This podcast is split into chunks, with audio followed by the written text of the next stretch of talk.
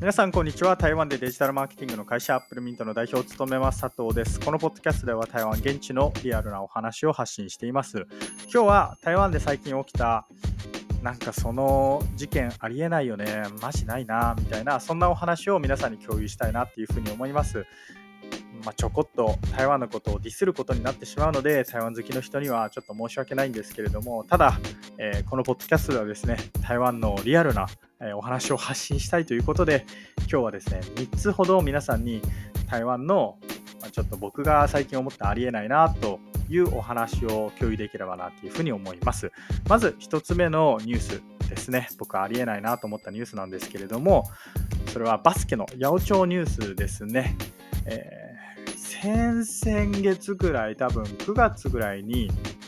まず1人捕まったんですよ。なんかどっかのチームのキャプテンかなんかだったと思うんですけれども、まあ、八百長をしていたっていうことで、えー、捕まりまして、で、うわ、マジかってその時思ったんですけれども、その、まあなんか1、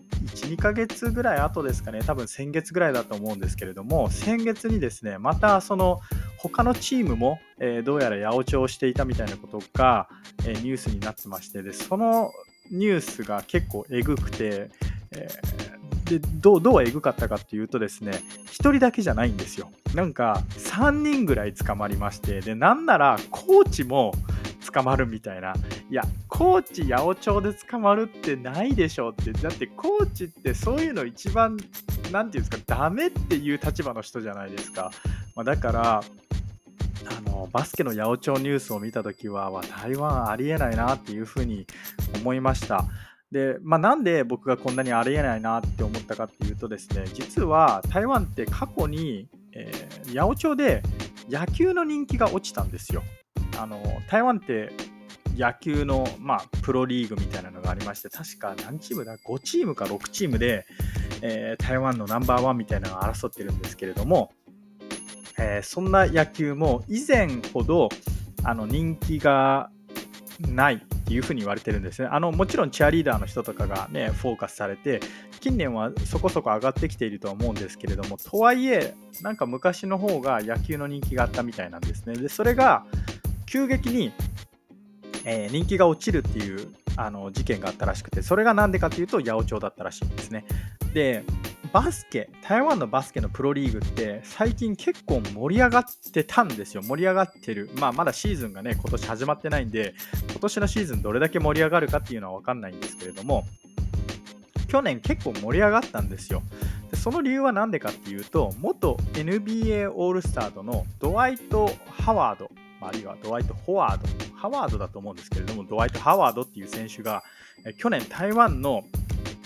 プロチームに入りましてでもうこのドワイト・ハワードっていう選手本当にすごい有名なんですよ。あのなんかオールスターに1回出たとかっていうそういうレベルじゃなくてオールスターに多分7回とか8回とか出ててでなんなら、えー、守備ナンバーワンみたいな守備守備の MVP みたいなのを取ったことがあるような選手で、まあ、かなり有名な選手なんですけれどもこの人が来たことによってですねこの人がプレーした時とかもう会場が本当に満員でバスケすっごい盛り上がったんですよ。でそんな中でこういう八百長の事件があって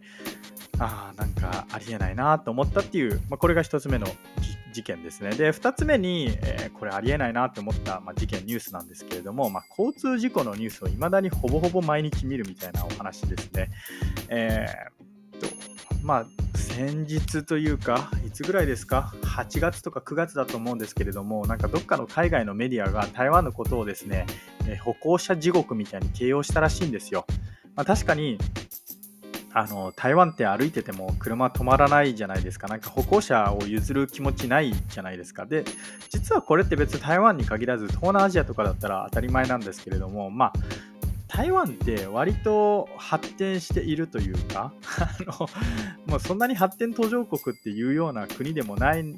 のに、えー、だにこう交通マナーがあのなんか二流だあるいは三流だみたいに呼ばれていてで海外メディアも歩行者地獄みたいなことをお伝えしてでなんなら台湾の、ね、交通事故の死亡者数日本より多いみたいなそういうニュースとかもあってですね台湾の政府がついに立ち上がったというか、あのね、少しだけ危機感を覚えて本気を出したのか、えー、なんか歩行者のこうルールといいますか規制を強化したんですよ。具体的には例えば、えー、車が右折する際に、えー、歩行者と、まあ、なんか何十センチか何メートルか忘れましたけれども以上近づいてはいけないみたいなで近づいたら、えー、罰金何千元ですよみたいな感じで、えまあ、そういう、ね、規制が強化されてこう交通マナー改善しましょうみたいなことがニュースになったんですけれども未だにですね。あのやれどことどこかのこうあの高速道路でこう交通事故が起きました。あるいは、えー、飲酒運転してました、えー、無免許運転してました。みたいなそういうニュースがあっていやーなんかやっぱ変わらないんだなみたいなそういうのありえないというかなんか残念だなと思ったっていうお話です。で最後3つ目にこれありえないなと思ったのが、まあ、これその収録してる今日見たニュースなんですけれどもあの警察がグルになっていた詐欺事件ですね。最近日本ってその闇バイトっていうんですか？あの詐欺事件みたいなのがすごいこう社会問題になってるじゃないですかでこう詐欺をする人たちっていうのがなんか東南アジアとかまで逃げてでそこから遠隔で電話をしていて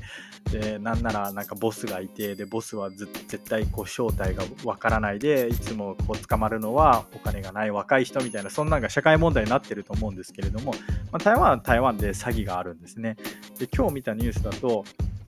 あのどうやら台湾の、まあ、どっかの詐欺グループがえー、まあ、捕まったんですけれども、その詐欺グループと一緒に捕まったのが、まあ、どっかのその、あの台北市か確かニュー台北市なんですけれども、の局のどあのの警察、そのその地区にある警察の、えー、局の社員、まあ、警察、警察官ですね、警察官が、まあ、一緒になって詐欺をして捕まっていたみたいな、はあ。っ ていや、いや、警察の人たちもね、もしかしたら給与が少なくて、こう、詐欺とか、あのね、お金が欲しいのかもしれないんですけれども、これもなかなかありえないなって思ったっていう、そういうお話です。ということで、すいません、なんか特に結論はないんですけれども、あの以上、アップルミント代表佐藤からですね、こう皆さんに台湾、まあ、まだまだ結構課題というか、こういうところ改善点ありますよね、みたいなあの、はい、そういうお話でした。いつもお聞きいただきありがとうございます。それではまた。